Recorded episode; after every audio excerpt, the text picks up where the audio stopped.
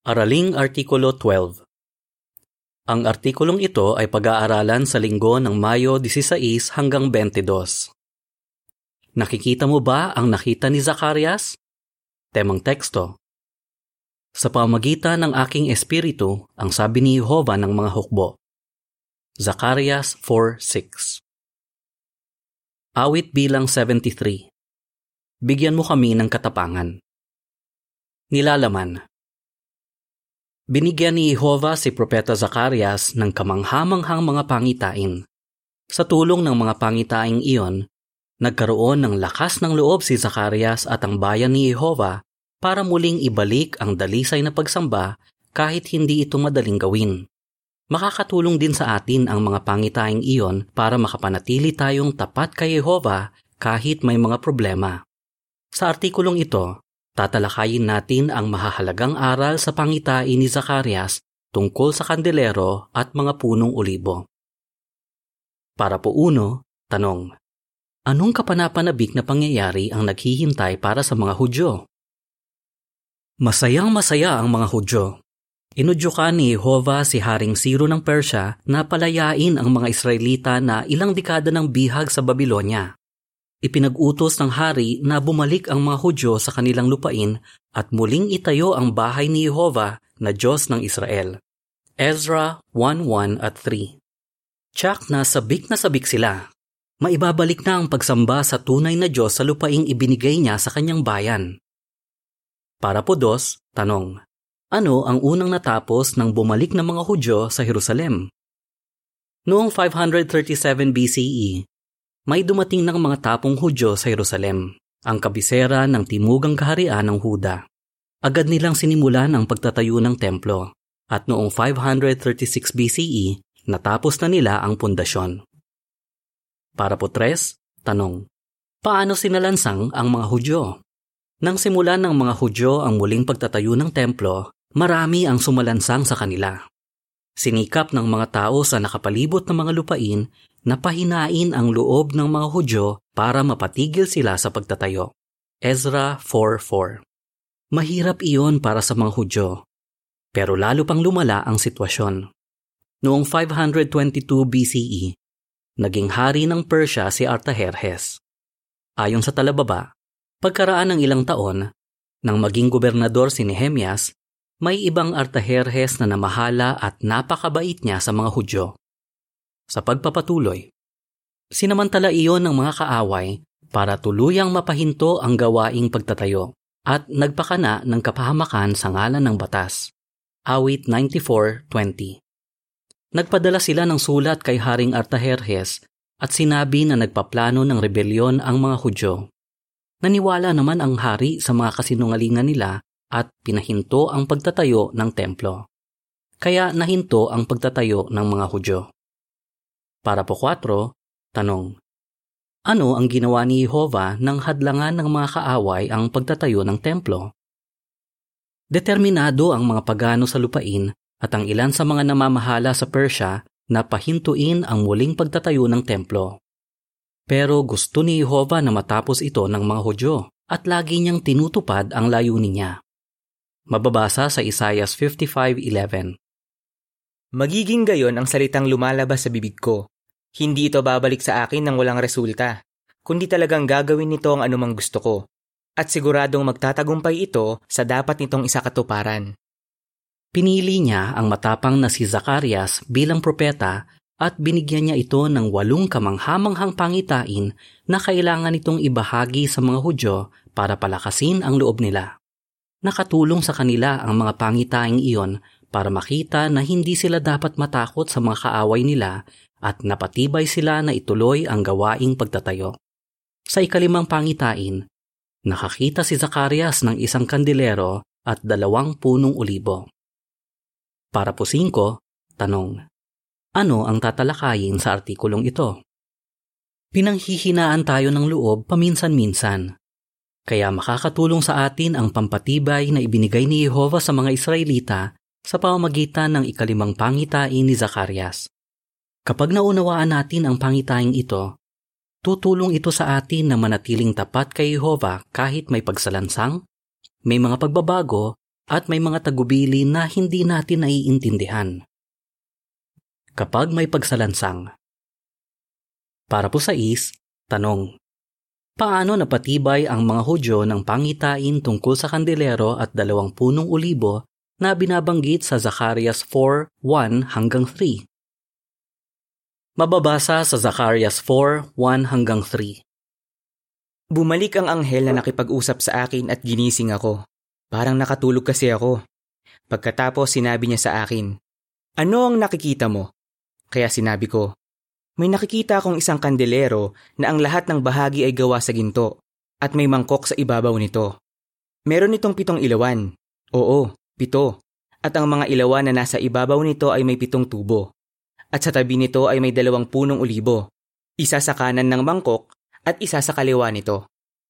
Sa tulong ng pangitain tungkol sa kandelero at dalawang punong ulibo, lumakas ang loob ng mga Hudyo na ipagpatuloy ang gawain kahit may pagsalansang. Paano? Napansin mo ba na tuloy-tuloy ang daloy ng langis sa kandelero? Nanggagaling sa dalawang punong ulibo ang langis na dumadaloy sa mangkok at mula rito, dumadaloy ang langis sa pitong ilawan ng kandelero. Dahil sa langis, Patuloy na nagniningas ang mga ilawan. Nagtanong si Zacarias, Ano ang ibig sabihin ng mga ito? Sinabi ng anghel ang mensahe ni Jehova. Hindi sa pamamagitan ng hukbong militar o sa pamamagitan ng kapangyarihan, kundi sa pamamagitan ng aking espiritu, ang sabi ni Jehova ng mga hukbo. Zacarias 4, 4 at 6 Ang langis na nanggagaling mula sa mga puno ay lumalarawan sa makapangyarihang banal na espiritu ni Jehova na hindi kailanman mauubos. Walang-wala ang makapangyarihang hukbong militar ng imperyo ng Persya kung ikukumpara sa lakas ng kapangyarihan ng Espiritu ng Diyos. Sa tulong ni Jehova, matatapos ng mga Hudyo ang pagtatayo ng templo kahit may pagsalansang. Talagang nakakapagpatibay ang mensaheng iyon. Ang kailangan lang nilang gawin ay magtiwala kay Jehova at ituloy ang gawain. At ganoon nga ang ginawa nila kahit may pagbabawal pa. Ayon sa caption ng larawan para sa para po sa is, nakakita si Zacarias ng pangitain tungkol sa dalawang punong ulibo na naglalabas ng langis at dumadaloy sa isang kandilero na may pitong ilawan. Para po siyete, tanong, anong pagbabago ang nagbigay ng kaginhawahan sa mga nagtatayo ng templo? Naginhawahan ng mga nagtatayo ng templo nang magkaroon ng pagbabago. Anong pagbabago? Noong 520 BCE, ang bagong hari na si Dario I ang namamahala sa Persia. Sa ikalawang taon ng pag-ahari niya, nalaman niya na iligal ang pagbabawal sa pagtatayo ng templo. Kaya naglabas siya ng utos na ituloy ang gawain. Tuwang-tuwa na ang lahat ng Hudyo sa ginawang iyon ng hari, pero hindi lang iyon ang ginawa niya. Ipinag-utos din niya sa mga tao sa nakapalibot na mga lupain na huwag hadlangan ang pagtatayo at naglaan siya ng panggastos at iba pang kailangan para maituloy ang pagtatayo. Kaya mahigit apat na taon lang, natapos ng mga Hudyo ang pagtatayo ng templo noong 515 BCE. Para po 8, tanong, bakit dapat mong lakasan ang loob mo kapag pinag-uusig ka? Sa ngayon, Marami ring sumasamba kay Jehovah ang nakakaranas ng pagsalansang. Halimbawa, may ilan na nakatira sa mga lupaing ipinagbabawal ang gawain natin.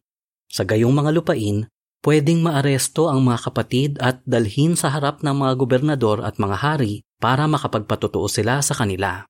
Mateo 10.18 Kung minsan, kapag iba na ang namamahala, malaya nang nakakasamba ang mga kapatid. Kung minsan naman, Pabor sa mga kapatid ang hatol ng isang patas na hukom. Ibang pagsalansang naman ang nararanasan ng ilang saksi. Malaya silang nakakasamba kay Jehovah sa bansa nila. Pero hinahadlangan naman sila ng mga kapamilya nila na maglingkod sa Diyos.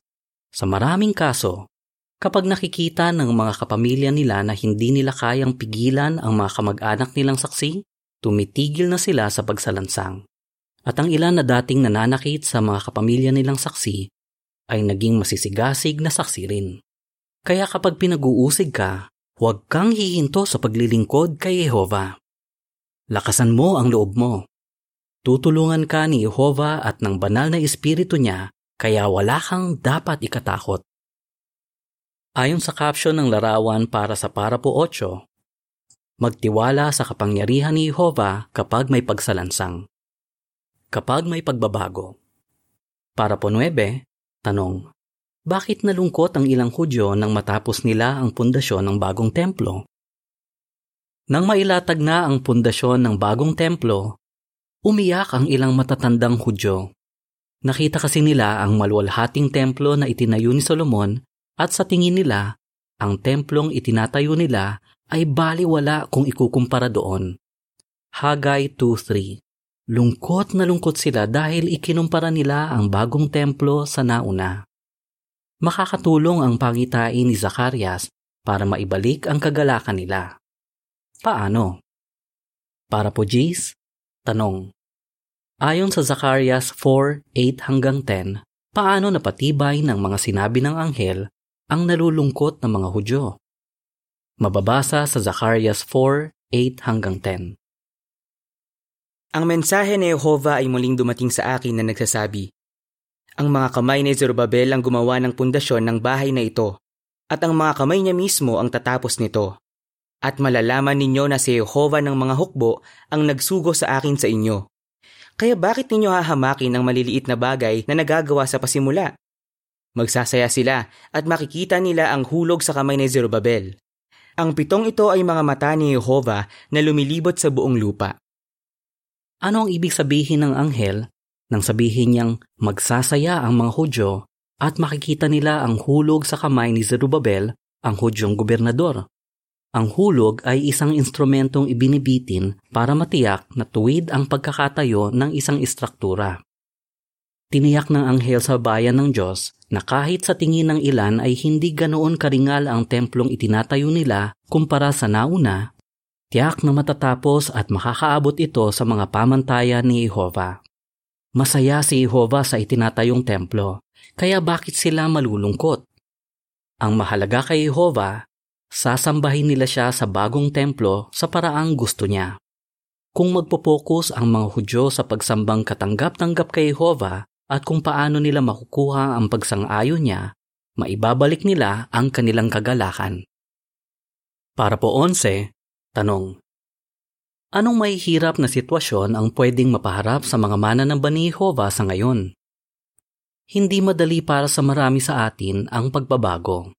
May ilan na matagal na sa pantanging buong panahong paglilingkod ang tumanggap ng bagong atas.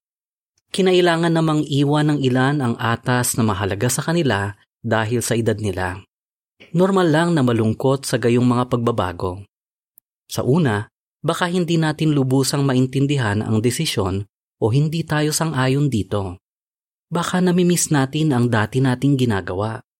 At baka panghinaan tayo ng loob dahil iniisip natin na hindi na ganoon kalaki ang nagagawa natin para kay Jehovah. Paano makakatulong ang pangitain ni Zacarias para patuloy nating maibigay ang pinakamabuti sa Diyos natin? Para po 12, tanong. Paano makakatulong ang pangitain ni Zacarias para patuloy tayong maging masaya kahit magbago ang kalagayan natin? Mas madali nating makakayanan ang pagbabago kung titignan natin ang mga bagay-bagay ayon sa pananaw ni Jehovah.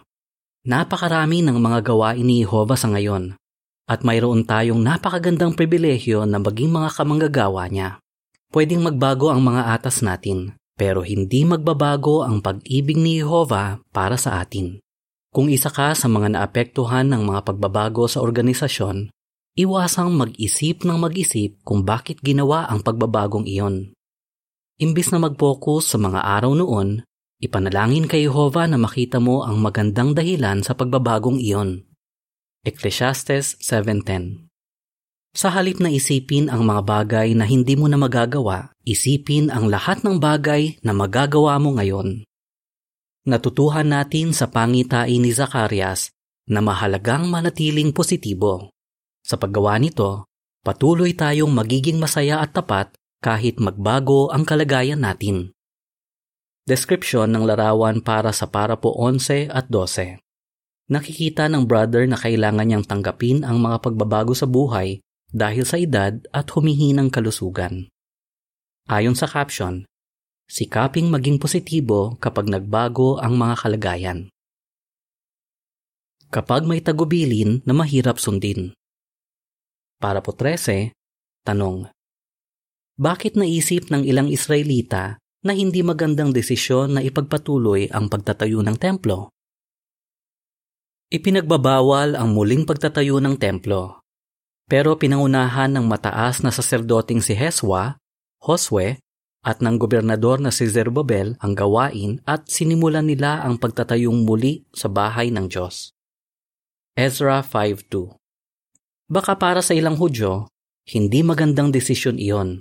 Hindi kasi iyon maitatago sa mga kaaway na porsigidong patigilin ang pagtatayo. Kailangan ni na at Zerubbabel ng katiyakan na tutulungan sila ni Jehova. Paano ito ibinigay ni Jehova? Para po 14, tanong. Ayon sa Zacarias 4, 12 at 14, anong katiyakan ang tinanggap ng mataas na saserdoting si Josue at ng gobernador na si Zerubabel? Mababasa sa Zacarias 4.12 Nagtanong pa ako, ano ang ibig sabihin ng maliliit na sanga ng dalawang punong olibo na naglalabas ng gintong likido sa pamamagitan ng dalawang gintong tubo? Sa talata 14, Sinabi niya, Ito ang dalawang pinili na nakatayo sa tabi ng Panginoon ng buong lupa. Sa bahaging ito ng pangitain ni Zacarias, sinabi ng anghel sa tapat na propeta ng Diyos na ang dalawang punong olibo ay lumalarawan sa dalawang pinili, sina Josue at Zerubbabel. Inilalarawan ang dalawang lalaking ito na nakatayo sa tabi ng Panginoon ng buong lupa, si Jehovah. Isang ang napakagandang pribilehyo iyon Nagtitiwala si Jehovah sa kanila. Kaya makakapagtiwala ang mga Israelita sa anumang desisyon ng dalawang piniling ito at sa tagubilin ng Diyos. Para po 15, tanong. Paano natin maipapakita na iginagalang natin ang mga tagubilin na nababasa natin sa Biblia? Sa ngayon, patuloy na pinapatnubayan ni Jehovah ang bayan niya sa pamagitan ng kanyang salita, ang Biblia. Sa banal na aklat na iyon, Sinasabi niya kung paano natin siya dapat sambahin. Paano natin maipapakita na iginagalang natin ang mga tagubiling tinatanggap natin mula sa salita ng Diyos? Maipapakita natin ito kung maglalaan tayo ng panahon para basahin at unawain ito. Tanungin ang sarili. Kapag nagbabasa ako ng Biblia o ng isa sa mga publikasyon natin, humihinto ba ako at binubulay-bulay ang nabasa ko? Nagre-research ba ako sa mga nababasa kong mahirap maintindihan? O nagmamadali ako sa pagbabasa? Kung maglalaan tayo ng panahon para bulay-bulayin ang mga itinuturo sa atin ni Jehovah, masusunod natin ang tagubili niya at ang utos niya na mangaral. Para po 16, tanong. Kapag hindi natin lubusang naiintindihan ang tagubiling tinatanggap natin mula sa tapat at matalinong alipin, ano ang tutulong sa atin na sundin ito? Ginagamit din ni Jehovah ang tapat at matalinong alipin para magbigay ng tagubilin. Mateo 24:45. Kung minsan, baka hindi natin lubusang naiintindihan ang tagubiling ibinibigay ng aliping ito. Halimbawa, baka tumanggap tayo ng mga espesipikong tagubilin bilang paghahanda sa isang likas na sakuna na sa tingin natin ay hindi naman mangyayari sa lugar natin. O baka maisip natin na sobrang higpit ng mga tagubiling ibinibigay ng aliping ito sa panahon ng pandemic. Ano ang dapat nating gawin kung sa tingin natin hindi praktikal ang mga tagubiling iyon? Pag-isipan natin kung paano nakatulong sa mga Israelita ang pagsunod nila sa tagubiling ibinigay ni na at Zerubbabel. Pwede rin nating pag-isipan ang ibang ulat sa Biblia na nabasa natin. May mga pagkakataon na tumanggap ang bayan ng Diyos ng tagubilin na sa tingin ng tao ay hindi praktikal pero nakapagligtas ng buhay. Description ng larawan para sa Parapo 16 Binubulay-bulay ng sister na talagang pinapatnubayan ni Jehovah ang tapat at matalinong alipin gaya ng ginawa niya kina Josue at Zerubbabel. Ayon sa caption, magtiwala sa mga tagubiling mula sa tapat at matalinong alipin. Tingnan ang nakita ni Zacarias. Para po 17, tanong. Ano ang naging epekto sa mga Hudyo ng pangitain tungkol sa kandilero at dalawang punong ulibo? Maikli lang ang ikalimang pangitaing nakita ni Zacarias, pero nakatulong ito sa mga Hudyo na maging positibo at magpatuloy sa kanilang gawain at pagsamba. At nang kumilo sila kaayon ng nakita ni Zacarias sa pangitain, naramdaman nila ang maibiging tulong at patnubay ni Jehovah. Sa tulong ng kanyang makapangyarihang banal na espiritu, na ipagpatuloy nila ang gawain at naibalik ang kagalakan nila. Para po 18, tanong. Ano ang epekto sa iyo ng pangitain ni Zacarias? Pwedeng magkaroon ng malaking epekto sa buhay mo ang pangitain ni Zacarias tungkol sa kandelero at dalawang punong ulibo. Gaya ng tinalakay natin, matutulungan ka nito na magkaroon ng lakas ng loob para maharap ang mga pagsalansang ng kagalakan para makayanan ang mga pagbabago sa buhay at ng tiwala para maging masunurin kapag tumanggap ng mga tagubilin na hindi mo naiintindihan. Ano ang dapat mong gawin kapag dumaranas ka ng mga problema sa buhay? Una, tingnan ang nakita ni Zacarias, ang ebidensya na pinapangalagaan ni Jehovah ang bayan niya. Pagkatapos, kumilos ayon sa nakikita mo. Magtiwala kay Jehovah at patuloy siyang sambahin ng buong puso. Kung gagawin mo iyan, tutulungan ka ni Jehovah na paglingkuran siya ng may kagalakan magpakailanman. Paano nakakatulong sa atin ang pangitain ni Zacarias kapag may pagsalansang? Kapag may pagbabago? Kapag may natanggap na tagubilin? Awit bilang 7 Jehovah, aming lakas. Katapusan ng artikulo.